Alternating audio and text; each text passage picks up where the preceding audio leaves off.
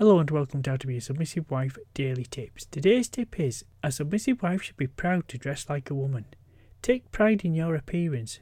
Dress in the clothing and colours you know your husband likes to see you in. You should be dressing for his approval and pleasure and not for the admiration of others. Enjoy being a woman.